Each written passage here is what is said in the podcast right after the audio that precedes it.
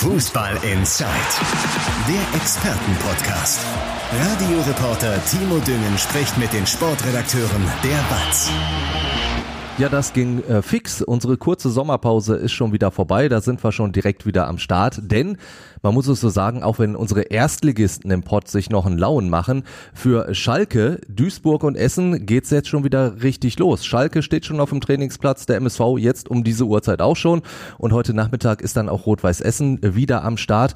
Und unter anderem darüber wollen wir sprechen. Und dementsprechend ist dann heute auch unsere Besetzung. Zum einen haben wir nämlich unseren Schalke-Reporter am Start, Robin Haag. Hallo.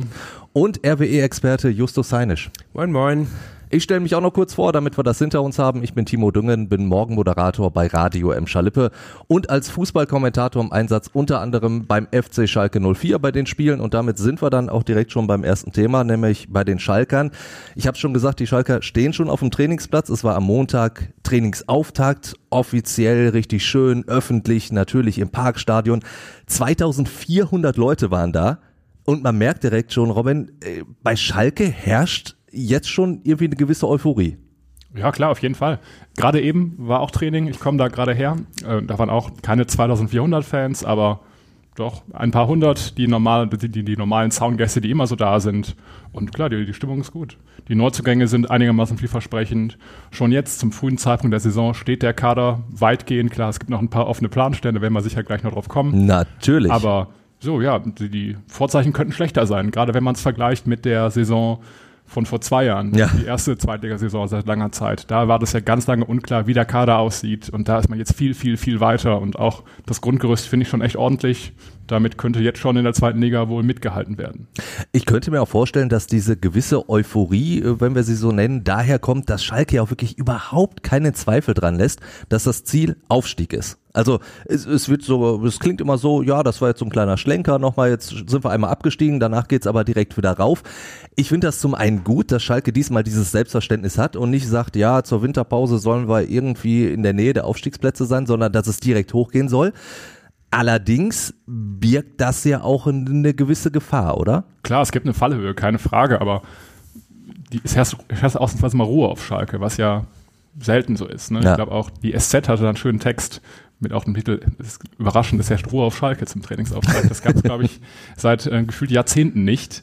Und ja, wichtig ist auch Personalien. Die wichtigen Personalien sind geblieben. Ne? Du hast mit Thomas Reis den Trainer, der fest im Sattel sitzt, was auf Schalke ja auch alles andere als selbstverständlich ist. Vor allen Dingen nach dem Abstieg. Nach dem Ne? Abstieg, klar.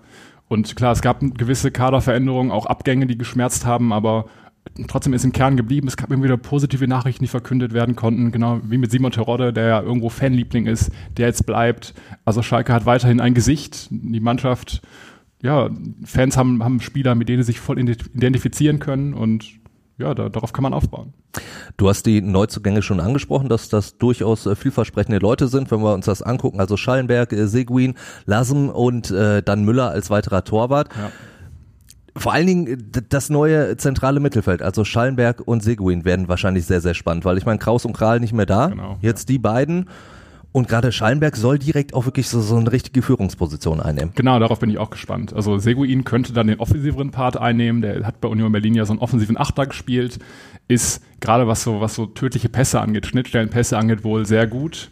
Wir haben ihn jetzt noch nicht so oft gesehen. Heute war er nach dem Training auch bei uns in der Mixzone, macht einen sehr ruhigen Eindruck. Ist ja, hat einen berühmten Vater, das wissen wir hier im Westen vielleicht manche gar nicht. Wolfgang Seguin, sein Vater, war DDR-Nationalspieler beim ersten FC Magdeburg, ein richtiger Held. Also war Europapokalsieger mit denen, hat, äh, ist WM-Teilnehmer gewesen, Olympia-Dritter und er kommt aus einer Fußballfamilie und hat ja auch letztes Jahr bei Union Berlin, der Paul Seguin, eine relativ ordentliche Rolle noch gespielt. Ich glaube, um die 20 Einsätze und jetzt in die Zweitliga gehen, ist ja auch dann Von einem Verein, der jetzt Champions League spielt, äh, dann Klar, natürlich. er hatte da wahrscheinlich keine große Perspektive, so ehrlich war er heute auch. Ne? Es gab Neuzugänge, Alex Kral zum Beispiel, Ex-Schalker zu Union Berlin.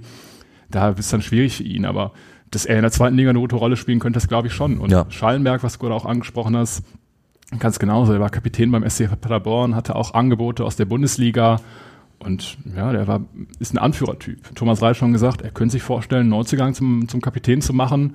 Und er wäre dann ja der natürliche Kandidat. Er soll da auf der 6 der tiefe Spielmacher so ein bisschen sein, soll ja der Dirigent, der Chef Mittelfeld sein. Und da kann man schon gespannt sein.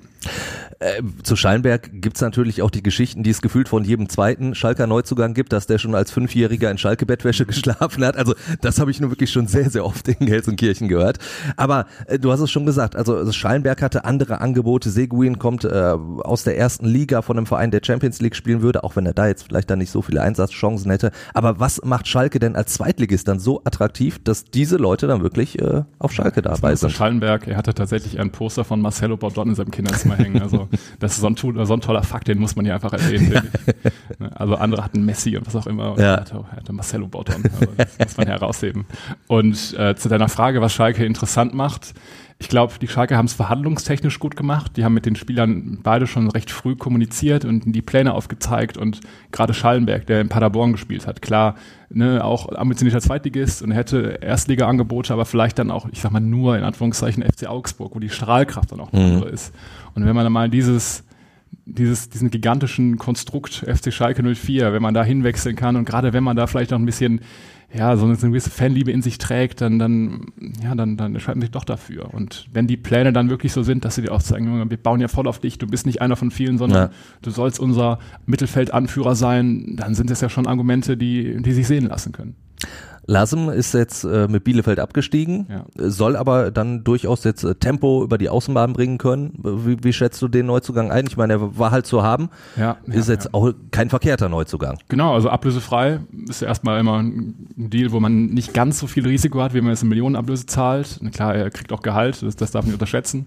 Aber, aber die sind ja nicht mehr so hoch auf Schalke, die Gehälter, wie sie einst mal waren. Ich auch, ja.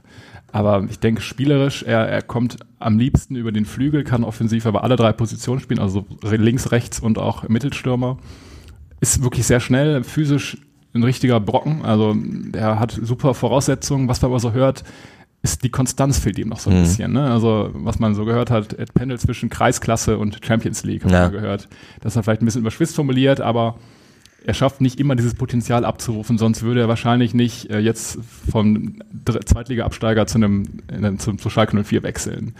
Ja, und wenn er Thomas Reis, der ja irgendwie schon bewiesen hat, dass er auch schwierige Charaktere hinkriegen kann, zum Beispiel Ahmed Bella Kotschap, der ja auch immer so als ja, so ein bisschen Hyopai galt, der so ein bisschen ne, komischer Typ war, nicht richtig zu packen wenn Thomas Reis es auch bei so einem Brian Lassme schaffen könnte, dann könnte es natürlich für Schalke gut ausgehen. Und auch dann gäbe es, ja, das Wort Kaderwertentwicklung ist mhm. ja ein großes Thema, könnte bei so einem Spieler dann auch funktionieren. Er ist 24 Jahre alt und wenn er auf Schalke dann jetzt konstant spielen sollte, wäre es ja vielleicht jemand, den man teurer abgeben kann oder im Idealfall erstmal noch viel Spaß mit ihm hat im Königsmann-Trikot. Ja. ja, dafür müsste der Marktwert dann erstmal wieder nach oben gehen, weil ich habe letztens eine Statistik gesehen, dass sie jetzt in den letzten zwei Jahren erstmal ordentlich runtergegangen ist, die Kurve in Sachen Marktwert. Klar. Aber nun gut, kann sich ja wieder ja, steigern. Schalker das Potenzial in ihn sehen Richtig. und vielleicht dieses, diese, diese unbestrittene Qualität jetzt mir rauskitzeln können, ja. das ist ja dann möglich. Und ich glaube, das Risiko ist ja wie gesagt nicht ganz so hoch, weil er ablösefrei zu haben ja. und man wird sehen. Was fehlt, ist natürlich noch ein Innenverteidiger. Da, ja. da, da sind ja auch durchaus klangvolle Namen, äh, die zumindest in den letzten Wochen immer im Gespräch waren. Also Maxim Leitsch war da mal auf dem Zettel. Mhm. Sepp Vandenberg, den man ja kennt, der jetzt erstmal nach der Leihe wieder zurück ist, aber trotzdem weiterhin auf dem Schirm ist. Gerade bei Vandenberg, wie lange kann Schalke denn überhaupt warten, um diese Position zu bekleiden? Das ist eine gute Frage und ich habe die Frage genauso eigentlich auch André Hechelmann am Montag gestellt. Aha, deswegen findest du die gut. Ja, aber nicht selber, nee. äh, ist halt, klar ist, die Schalker wir wollen so früh wie möglich ja. Den Kader, noch wichtiger die Achse zusammen haben, weil der Innenverteidiger ist natürlich schon eine Schlüsselposition im Zentrum und da fehlt halt wirklich noch einer. Heute im Training waren mit ähm, Martin Kaminski und Leo Greimel nur zwei Profi-Innenverteidiger dabei. Zwar ist der U23 haben noch ausgeholfen, die die Trainingsgruppe auffüllen, weil Matriciani ja noch weg ist und ja. ich glaube auch Ibrahima Sissé ist auch mit der Nationalmannschaft noch unterwegs. Und da sieht man ja, da, da drückt schon noch der Schuh. Im Idealfall sollte der schon jetzt da sein, der neue Mann, ist er noch nicht. Dann ist, ich sag mal, der Trainingslagerstart nächsten Samstag noch so, eine, noch so ein Punkt, wo man dann den neuen Mann gern dabei hätte. Vandenberg das Problem, er ist natürlich jetzt leider auch verletzt. Mhm. Hat sich ja da in der Vorbereitung der U21-EM bei der Niederlande verletzt. Das hat die Schalker Chance auf die Verpflichtung vielleicht sogar ein bisschen erhöht, weil er sich dann nicht in Schaufenster spielen konnte bei dem, bei dem Turnier. Aber er wird jetzt erstmal ein bisschen ausfallen. Es ist keine schwierige Verletzung, ich glaube nur ein Faserriss oder sowas in der Richtung. Aber klar, da hoffen die jetzt schon, dass da in den nächsten Tagen Bewegung reinkommt. Vandenberg soll wohl weiter Top-Kandidat sein, einfach weil er Schalke kennt, man weiß, was man kriegt. Ja. Und er hat ja auch gerade in der Endphase der letzten Saison gezeigt, dass er wirklich ein super Verteidiger sein kann. Die Frage ist halt, ob er das will. Ne? Das ist dann mehr so eine Grundsatzentscheidung des Spielers, ob er gerne in die Zweitliga gehen würde, weil er wird sicher auch irgendwo einen Erstligaverein haben können. Ja. Und er, sein Wunsch ist natürlich irgendwo mittelfristig beim FC Liverpool sich durchzusetzen, was natürlich jetzt nach einem großen Ziel klingt, aber der Junge ist 21, gilt schon als Top-Talent auf seiner Position. Vielleicht klappt es ja irgendwann mal. Und für diesen Schritt wäre es ja vielleicht sinnvoller, beim Erstligisten Spielpraxis zu sammeln oder vielleicht noch mal in der englischen zweiten Liga. Aber äh, wenn er auf Schalke wäre, wäre er auf jeden Fall ja ähm, Stammspieler. Also insofern würde er da ja auch dann regelmäßig zum Einsatz kommen und Genau, das, das wäre ist die Perspektive, die Schalke genau. bietet, die ja eine gute ist. Ne? Ja. Auf Schalke wäre er gesetzt, wäre der Anführer und könnte dann ja auch in so einer Führungsrolle vielleicht sich weiterentwickeln, die ja auch ja, entwicklungstechnisch äh, interessant ist, auch für Liverpool. Wenn man dann zeigt, der ist nicht nur Mitläufer, Ja. kommt mal rein, sondern der ist dann der zentrale Mann, Hoffnungsträger. Das ist ja auch ein anderer Druck, als wenn man ja einfach Innenverteidiger Nummer 4 ist beim, keine Ahnung, Europa League Club und mitläuft. Neuzugänge sind das eine Thema, Abgänge natürlich das weitere Thema. Und da, da stehen ja bei Schalke noch zwei so ein bisschen auf der Kippe. Also Marius Bülter hat sehr offensiv gesagt, dass er den Verein verlassen möchte, ist sich ja auch mit Hoffenheim mehr oder weniger einig. Woran hakt's da noch genau und wann muss man als Schalker damit rechnen, dass er die Biege macht? Heute nach dem Training hat er weiter fleißig als Schalke-Profi Autogramme geschrieben. Aber die Fans waren weiter sehr nett zu ihm. Manche haben ihn gefragt, wie ist es denn, bleibst du? Er hat dann gesagt, ja, ich kann es noch nicht sagen. Also er war nicht, das ist ja auch, zeugt ja auch vom Charakter, dass er dann so ehrlich ist und Ja. sagt, ja, wir gucken mal, er wollte jetzt auch nicht rumlügen. Das finde ich positiv. Ja. Und ja, es ist ja, wurde schon viel darüber gesprochen und geschrieben. Er ist mit Hoffenheim weitgehend einig, nur Ablöseverhandlungen zwischen Schalke und Hoffenheim sind noch der Knackpunkt. Die Vereine liegen aber, was wir so gehört haben, nicht mehr weit auseinander. Also Schalke will 4 Millionen Euro haben und davon wollen die auch nicht abrücken. Also es kann auch sein, dass dann dreieinhalb plus Boni, die dann sehr, sehr wahrscheinlich erreicht werden, aber in Summe will Schalke 4 Millionen von Marius Bülter. Und wenn diese nicht kommen, dann wird da erstmal nichts passieren. Hoffenheim hat ein Angebot, ein verbessertes Angebot vorgelegt in dieser Woche noch. Aber das, das war nicht gut genug. Aber es ist wohl nur noch eine sechsstellige Summe, die die beiden Vereine auseinanderliegen. Das, das heißt ja auch, ja, da sollte was Im. Profifußball ist das nicht mehr so Die viel Geld. Hoffenheim hat jetzt irgendwie auch den äh, Baumgartner abgegeben für eine Für hohe sehr Summe. viel Geld, ja. Und die sollten halt diese paar hunderttausend Euro eigentlich noch in der Kasse haben, um Schalke da zufriedenzustellen. Man muss auch sagen, ich finde, es ist ja auch ein völlig angebrachter Preis für Marius Bild. Hat Ja. noch zwei Jahre Vertrag und hat ja bewiesen in der vergangenen Saison, dass er in der Bundesliga sogar ein Unterschiedsspieler sein kann. Ja. Er bringt Charakter mit, ist deutscher Spieler, kennt die Bundesliga, braucht wahrscheinlich keine Eingewöhnung und hat halt eine Elf-Tore-Saison hinter sich. Ne? Also da muss Schalke den einfach nicht verschenken. Das, das wäre halt völlig falsch. Da muss man hart bleiben in den Verhandlungen und das Beste rausholen. Also, und so eine Million mehr oder weniger macht mit Schalke ja schon relativ viel aus in diesem Zweitliga-Budget, was halt nicht so üppig ist. Ja. Allerdings äh, Schalke natürlich jetzt diesmal auch in einer viel, viel besseren Position als zum Beispiel vor zwei Jahren nach dem Ja. Abstieg, wo jeder wusste, die müssen die Leute noch verkaufen. Da können wir den Preis richtig drücken. Jetzt ist Schalke in der Situation, wir müssen gar nicht unbedingt Genau. verkaufen. Klar, Geld tut gut, aber sie müssen es jetzt nicht unbedingt einnehmen, diese Transfereinnahmen. Und dementsprechend müsste auch irgendjemand richtig viel Geld hinlegen, wenn Rodrigo Salazar den Verein noch verlassen Genau, sollte. aber gut, dass du es ansprichst. Also Schalke ist wirklich nicht in dem Zugzwang. Das betont auch André, André Hechelmann als Sportdirektor immer wieder. Das, da muss nichts passieren. Also wir behalten Marius Bülter gerne auch als dann immer. Ne? Ja. Also spielen auch gerne bei uns in der zweiten Liga. Also ist wirklich so, dass auch das Geld, was eingenommen wird durch Bülter und vielleicht Salazar oder wen auch immer, darf dann auch tatsächlich äh, reinvestiert werden in die Mannschaft. Also das Geld wäre da als Transferbudget, was ja auch nicht immer so war auf Schalke. Nee. Da muss nichts, Nichts abgebaut gestopft werden, werden. oder was auch immer. Da sind alle Löcher zu und äh, das Geld kann dann wieder investiert werden. Zu Salazar, ja, der ist ja noch im Urlaub, deshalb tun wir es da mal ein bisschen schwer mit dem neuen Stand. Da passiert Ja. gerade wohl nicht so viel. Es gibt immer wieder Gerüchte, gerade aus Brasilien hat man jetzt gehört, dass brasilianische Clubs Interesse haben. Ja, noch ist, also ich habe vor zwei Tagen mit André Hechelmann gesprochen, da hat er gesagt, wir haben noch kein Angebot für Rodrigo Salazar gesehen. Also Ja. er, die lesen viel auf Schalke wohl auch, aber ja, noch ist da nichts Schriftliches auf Schalke eingegangen. Kann auch sein, dass die letzten zwei Tage sich geändert hat, aber da ist noch nicht so viel passiert, wie man vielleicht glaubt. Was man auch sagen muss, aber man denkt ja vielleicht auch, Salazar, Brasilien, was will er da? Ne? Aber man muss überlegen, der ist Uruguayer. Für Uruguay zu spielen war immer sein Traum, hat er sein erstes Länderspiel gemacht, wo er zwei Tore geschossen hat. Wollt's gerade War sagen, ja.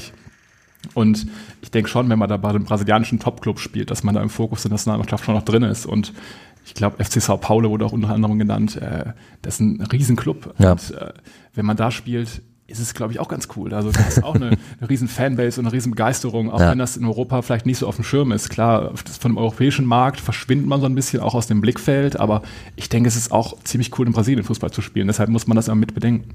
Und verdienen wird man auch okay. Ja, das kann ich mir wohl auch vorstellen. Kannst du bestimmt äh, zwei, dreimal warm am Tag von essen.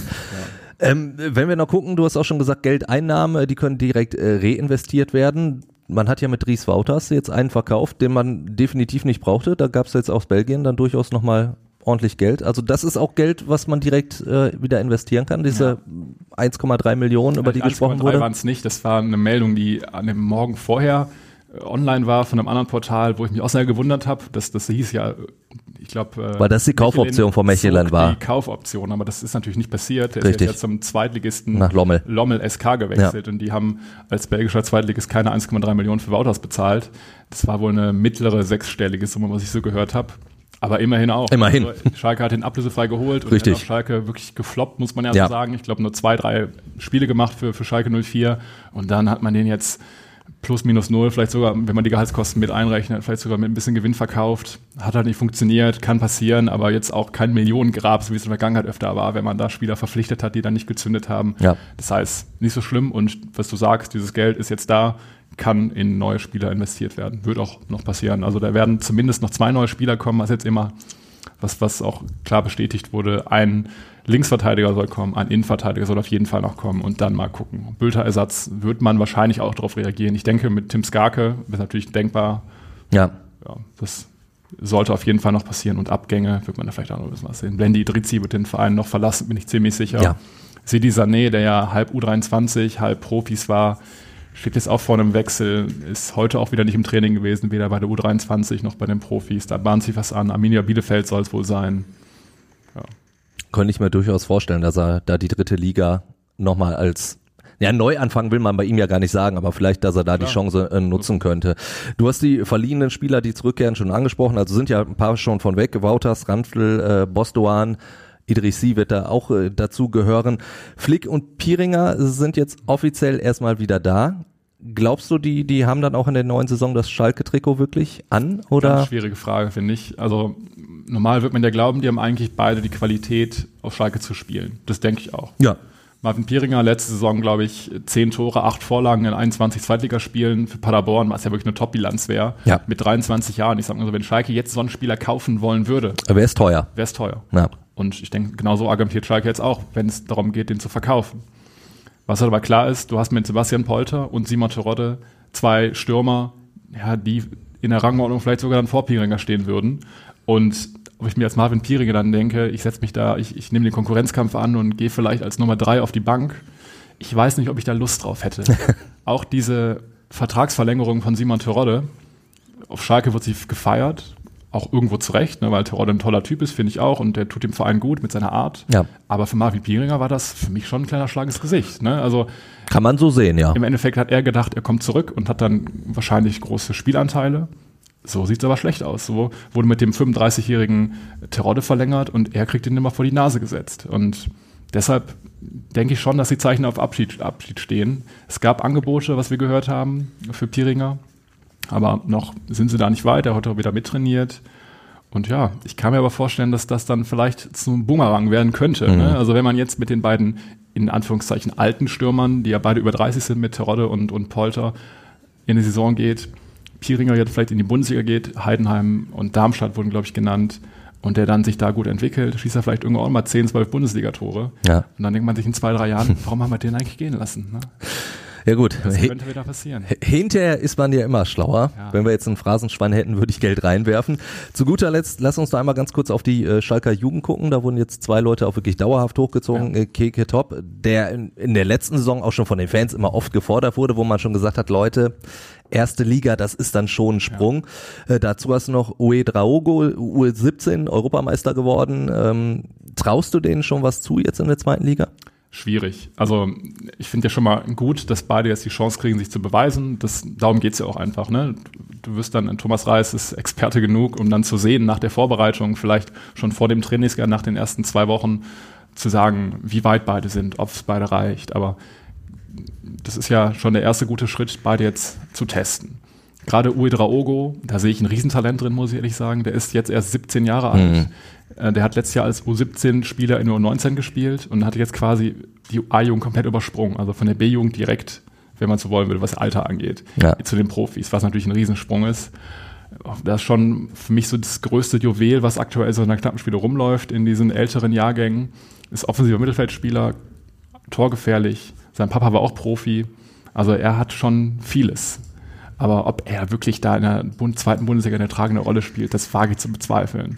Für ihn wäre es vielleicht ganz gut, auch dann in der U23 mal im Herrenbereich Spielpraxis zu sammeln, in der zweiten Liga mittelfristig vielleicht mal das eine oder andere mal reingeworfen zu werden. Aber ja. man sollte jetzt auf keinen Fall denken, jetzt ein Superstar, der, der schießt uns jetzt da in die erste Liga als 17-Jähriger.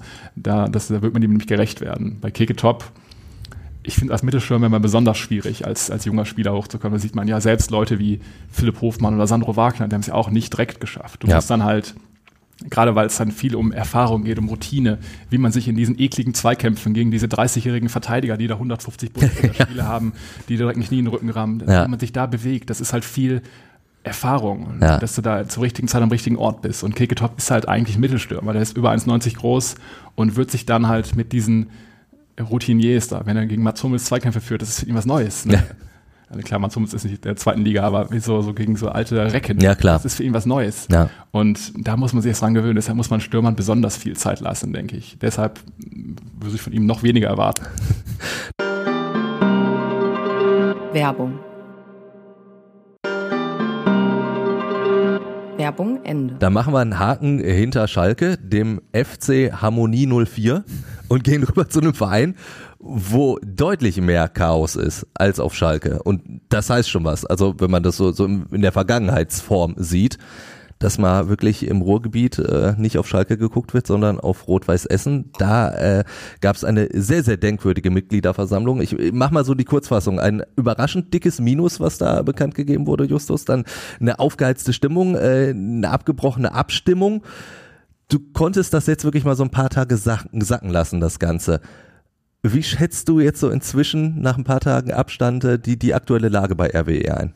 Ja, es war Wahnsinn, was da los war. Es, wenn man mal in einem Bild spricht, das war ein heftiges Gewitter, was sich da entladen hat und was aus dem Nichts kam. Und ums, um da drin zu bleiben, die dunklen Wolken sind noch da und wann wieder die Sonne scheint und hochsommerliche Temperaturen sind, ist jetzt noch nicht abzusehen. Also ähm, Wahnsinn, was da abging. Das waren fünfeinhalb Stunden, wo wirklich keiner im Vorfeld damit gerechnet hat, dass sie so ablaufen wenn wir das mal so, so ein bisschen einzeln durchgehen, also dieses dicke Minus von 3,6 Millionen. Mhm. Ich meine, dafür gibt's Gründe, für die RWE jetzt erstmal nichts kann, also dass der Hauptsponsor Hafid dann erstmal insolvent gegangen ist. Okay, was soll Essen da machen? Aber es gab natürlich auch Fehler beim, beim Personaletat zum Beispiel oder dass mit Geldern geplant wurden, äh, die dann gar nicht gekommen sind. Also genau. Äh, Spenden, die da im Raum stand, die halt nicht gekommen sind. Das sind natürlich schon Fehler da würdest du sagen, die eines äh, Profiklubs nicht unbedingt würdig mhm. sind. Absolut. Das stimmt. Ähm, und ähm, nicht nur diese Fehler, die gemacht wurden, auch die Erklärung des Ganzen warf auch noch weitere Fragen auf. Also, dass das quasi im November, wie zu hören war, eigentlich noch alles in Ordnung gewesen sein soll bei den Zahlen und dann quasi dieses Loch entdeckt wurde. Dann wurde ausgemerzt und gesagt, ey, ey wir haben kein gutes Controlling. Die Buchhaltung, alles wurde neu aufgestellt, aber dass das quasi ähm, in den letzten Monaten erst passiert ist, hätte ich auch nicht gedacht, dass äh, quasi dieser Verein als Profiverein jetzt nicht mehr Regionalliga, sondern dritte Liga überhaupt in dieser Lage ist, ja. sich in dieser Situation befindet, um sozusagen. Ähm, klar, das sind handwerkliche Fehler. Gerade dieses mit der Spende hat mich persönlich sehr gewundert. Da war ein quasi Sonderbetrag in Höhe von 700.000 Euro, der für das Nachwuchsleistungszentrum vorgesehen war. Der sollte 2022 kommen, kam aber nicht. Das Geld wurde aber natürlich trotzdem eingesetzt und fand sich dementsprechend auch im Jahresbetrag wieder. Ja. Ähm, da haben mein Kollege und ich uns schon so einen Blick zugeworfen. das war schon, ähm, wir sind da rausgegangen und hatten so, so im Kopf so, dass ja eigentlich dieses Einmaleins des Rechenwesens, ja. dass man da missachtet hat. Und ähm, um da auch zum Punkt zurückzukommen, äh, die ganze, die, der ganze Vorstand, sag ich mal, die Vereinsverantwortlichen, um das mal so zu sagen, und in dem Sinne auch Markus Uhlich, die haben ordentlich Vertrauen verspielt, weil das eben so aus dem Nichts kam und die ja. Mitglieder das auch so überrascht hat, ähm, gingen die da schon ordentlich angeknackst raus, das muss man so sagen. Zumal äh, das jetzt zum einen äh, für diese aufgeheizte Stimmung gesorgt hat, aber auch, dass sich der Verein beziehungsweise der Aufsichtsrat jetzt zum Teil so ein bisschen gegen die Fans gestellt hat, also mhm. also zumindest gegen Teile der Fans. Ja, das war quasi die Rede von Aufsichtsratsvorsitzenden Dr. André Helf. Er hat ja völlig richtige Sachen gesagt. Ähm, letzte Saison, wir hatten hier auch schon mal die Fanausschreitungen ja. Ähm, ja angesprochen, darüber geredet, dass das und das auch verurteilt, das geht nicht. Zum Beispiel der Angriff auf Schalke-Fans äh, von einer Fahrt zu einem Auswärtsspiel, müssen wir nicht drüber reden. Völlig Richtig. richtige Worte von André Helf. Nur ähm, der Rahmen war ein bisschen unglücklich gewählt. Da wurden quasi gerade erschreckende Zahlen vorgestellt und ähm, er holt zum Rundumschlag aus. Also Richtig, da ja. hätte ein bisschen mehr Demut und ein bisschen mehr quasi auch ähm, Fingerspitzengefühl. Fingerspitzengefühl, dass du halt nicht weiter spaltest, sondern zusammenführst. Ja. Und das ist so dieses, dieses große Ganze, was mir jetzt so ein paar Tage später im, im Kopf so ist. Ähm, die Zahlen waren schlecht, aber der Verein hat es am Sonntag auch nicht geschafft, daraus quasi irgendwie einen Schulterschluss zu schaffen. Und im Gegenteil, das ist eher auseinandergegangen. Und ähm, das ist irgendwie das Fatale. Und ähm, völlig klar, dass da diese Stimmung aufgeheizt war. Es gab einen Blog von Mitgliedern aus der aktiven Fanszene und die haben natürlich auch mit Zwischenrufen, die nicht in Ordnung waren, dann die Rede vom André Helf gestört, sodass sich da was hochgeschaukelt hatte. Mhm. Und das Ganze entlud sich dann in der in der Abstimmung um die Entlastung des äh, Aufsichtsrates, die nicht zu Ende gebracht werden konnte, weil der Verein ähm, diese Abstimmung per Handzeichen durchführen ließ. Mhm. Und ähm, auch da wieder ein Zeichen für ein bisschen unprofessionelle Vorbereitung. Wenn du solche Zahlen präsentierst, ähm, ist so mein Gedanke, dann ähm, ist doch klar, dass die Fans da nicht begeistert sind und klatschen. Die Abstimmung war also relativ eng. Diese Abstimmung wurde dann per Handzeichen durchgeführt und die Handzeichen per Hand gezählt sodass Mitglieder ja zu Recht gesagt haben, ey Leute, das, das ist doch überhaupt nicht irgendwie messbar, das ist doch überhaupt nicht greifbar. Ein paar waren vielleicht gerade auf, auf der Toilette oder sind schon nach Hause gegangen. Ja. Ähm, sodass dann äh, quasi das verschoben wurde, weil es keine andere Möglichkeit gab. Es gab keine Möglichkeit, elektronisch abzustimmen oder Stimmkarten lagen auch nicht parat. Ja. Das war schon echt ein skurriles Bild, was der Verein da abgab und jetzt wird die vertagt und Vorstand und Aufsichtsrat sind nicht entlastet. Du hast diesen äh, verpassten Zusammenschluss angesprochen. Den hat man jetzt probiert, ein paar Tage später nochmal nachzuholen. Also äh, Markus Ulich hat einen, einen offenen Brief geschrieben an, an die Fans hat da auch Besserung gelobt und mehr Transparenz. Auch das ist so, so ein Stehsatz, den es immer und immer wieder gibt. Kaufst du ihm das ab oder ist das so das übliche Blabla? Weil wie mhm. gesagt, es ist für mich ein Stehsatz. Wenn ein Verein mhm. sagt, ja, wir wollen jetzt transparenter sein und wir nehmen alle wieder mit ins Boot, habe ich schon bei zig Vereinen so mhm. gehört. Ja, diesen Brief, den würde ich, äh, also der ist für mich nicht schwarz und nicht weiß zu sehen, sondern da gibt es viele Grautöne. Erst einmal ist es richtig und wichtig, dass er sich zu Wort gemeldet hat, dass es irgendeine Art der Kommunikation danach mit den Fans oder den Mitgliedern gegeben hat. Ähm, du kannst dich danach ja nirgendwo verstecken nach so einer, nach so einer Veranstaltung, die so zu Ende geht, bei der sowas präsentiert wurde. Ähm, wenn man das sagt zum Thema Transparenz, jetzt meine persönliche Meinung, das versucht man jetzt Schadensbegrenzung zu betreiben. Ähm, man hätte aber schon im Voraus versuchen können, ein bisschen den Druck rauszunehmen, indem man von voraus irgendwie, sei es jetzt durch, durch einen Brief an die Mitglieder, sei es durch irgendwelche Infoveranstaltungen schon, gibt es ja genügend Möglichkeiten, dass man da schon mal sagt, ey Leute, das sieht gerade nicht so gut aus. Ja. Und da werden wir was präsentieren, was nicht so gut aussieht. Ähm, jetzt im Nachhinein ist der Schaden natürlich so groß und ähm, da kannst du den nur begrenzen. Und äh, vielleicht wäre es da klug beraten, äh, in Zukunft das äh, quasi vorgreifend zu planen. Und zum Inhalt des Briefs, ich habe ihn mehrfach gelesen, weil der ziemlich lang war und ähm, viele Sachen hat er auch schon Sonntag in seiner Rede gesagt. Ähm, man muss aber auch sagen, dass da auch ein paar wichtige und gute Sachen drin standen. Und die gingen Sonntag wiederum in seiner Rede total unter, weil eben dieses dicke Minus von 3,6 Millionen und die Verbindlichkeiten in Höhe von 6,4 Millionen, äh, die hatte natürlich jeder im Kopf. Und mhm. das war das Thema. Ja, klar. Dass der Verein aber natürlich schon Maßnahmen ergriffen hat und äh, zum Beispiel auf dem, auf dem Weg ist, das äh, erste Halbjahr 2023 mit einer schwarzen Null abzuschließen. Das ging unter. Und dementsprechend war das auch nochmal gut, dass er das nochmal formuliert hat. Aber ich bin bei dir, vieles blieb schwammig. Es war ein Brief des Vorstandsvorsitzenden Markus Ulich, natürlich. Aber zum Beispiel ging auf diese ganze Atmosphäre in der Jahreshauptversammlung wurde nicht eingegangen. Ich sagte eben, die Rede hat Dr. André Helf gehalten, Aufsichtsrat. Trotzdem ähm, kam das überhaupt nicht zu Wort, auch wenn das natürlich ein Brief von Markus Ulich war. So, und auch da ein bisschen dieses Thema mit den Stimmkarten, mit der, ähm, mit der Organisation, äh, ja, ich, ich weiß nicht, da so ein bisschen, äh, gut, der Verein hat Einsicht gezeigt, aber nochmal so ein bisschen mehr auch zum Organisatorischen zu sagen, ey, das lief nicht gut. Hm. Hätte ich mir persönlich gewünscht, aber an sich ein guter und wichtiger Brief. Wenn wir in die Essener Zukunft blicken, also RWE hat hier durchaus ein bisschen was vor. Äh, Stichwort Stadionausbau. Mhm. Wie sicher ist der jetzt in der aktuellen Situation noch? Weil ja auch die Stadt Essen sagt, also äh, durch den Oberbürgermeister, jetzt muss RWE nach diesen Zahlen erstmal selbst die Hausaufgaben machen, bevor wir überhaupt hier wieder über einen Stadionausbau reden. Klar, das war natürlich der Worst Case. Also Ende August entscheidet der Rat, wird dann darüber diskutieren, über den Plan, den Markus Ulich auch vorgestellt hat, den der Verein zusammen mit der GVE erstellt hat. Das sah auch richtig gut aus. Geschlossene Ecken, er hat da ein Bild an die Wand geworfen. Das sah schick aus, ja. Natürlich, für den Verein ist das auch eine riesige Chance. Äh, allein die Zahl der Logen würde sich äh, vergrößern. Du, ich glaube, 400 äh, mehr Logenplätze, da würde der Verein natürlich viel mehr Geld einnehmen, viel mehr Vermarktungserlöse erwirtschaften können. Also für den Verein ist das so oder so was sehr Positives. Da gibt es eigentlich nichts Negatives dran.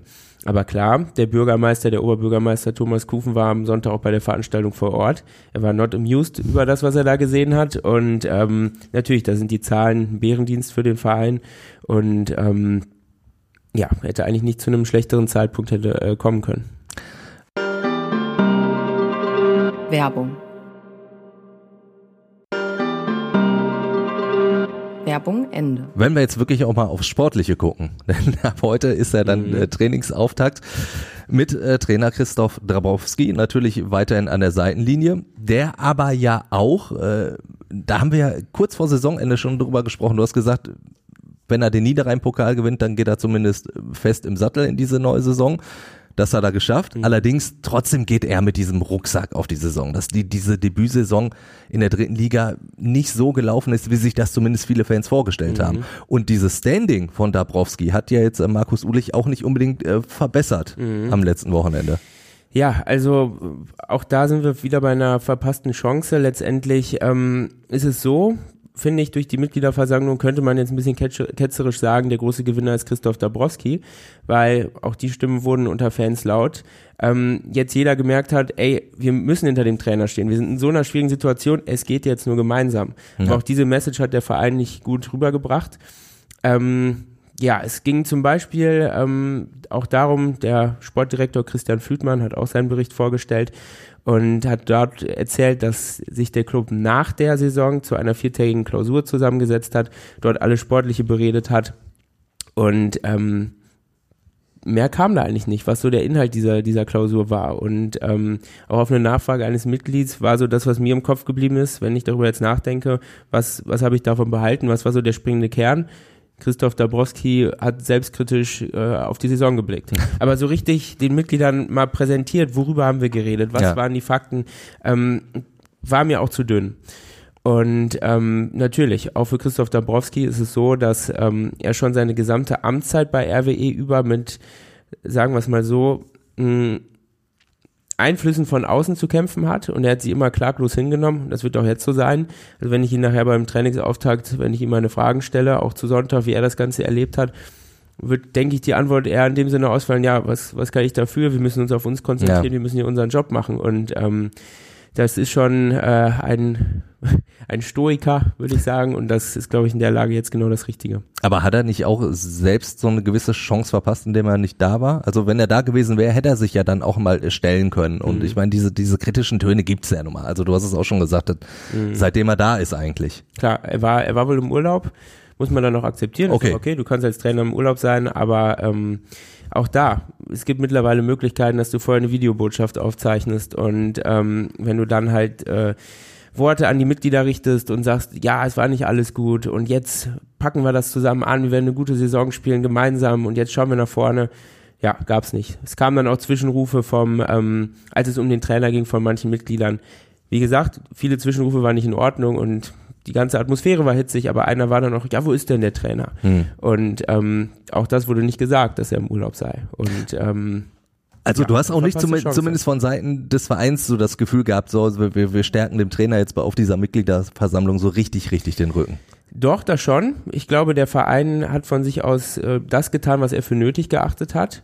Ich glaube, dass ähm, es ein gewisses Missverhältnis gibt zwischen dem, wie Fans und Mitglieder und die Vereinsverantwortlichen Dinge sehen und bewerten. Mhm. Ich weiß nicht, ob sie das so als noch dieses Thema ja, die, die, als ob die das so gesehen haben, dass dieses Thema noch so gärt und so schwelt. Ähm, das ist ja die Sache, dass viele hm. Sachen verschieden bewertet werden. Sieht man ja auch bei dem Thema Zahlen und Vorbereitung auf das Ganze. Dass du da so reingehst und ähm, dann scheinbar erwartet hast, dass alles so durchgewunken wird, ähm, ist ja, zeugt ja auch davon, dass ja. so diese Kluft besteht. Dann lass uns auf äh, die Neuzugänge gucken. Äh, es sind ja durchaus einige da. Ähm, da muss ich sagen, was, was die Anzahl angeht, wären andere Drittligisten in der dritten Liga froh, wenn man schon so viele Neuzugänge hätte präsentieren können. Beim MSV Duisburg ist es bislang einer, beziehungsweise ein richtiger Neuzugang mit, mhm. mit Pledel. Ähm, also du hast Sapina zum Beispiel geholt, du hast zum Beispiel äh, Celebi aus Hannover jetzt geholt.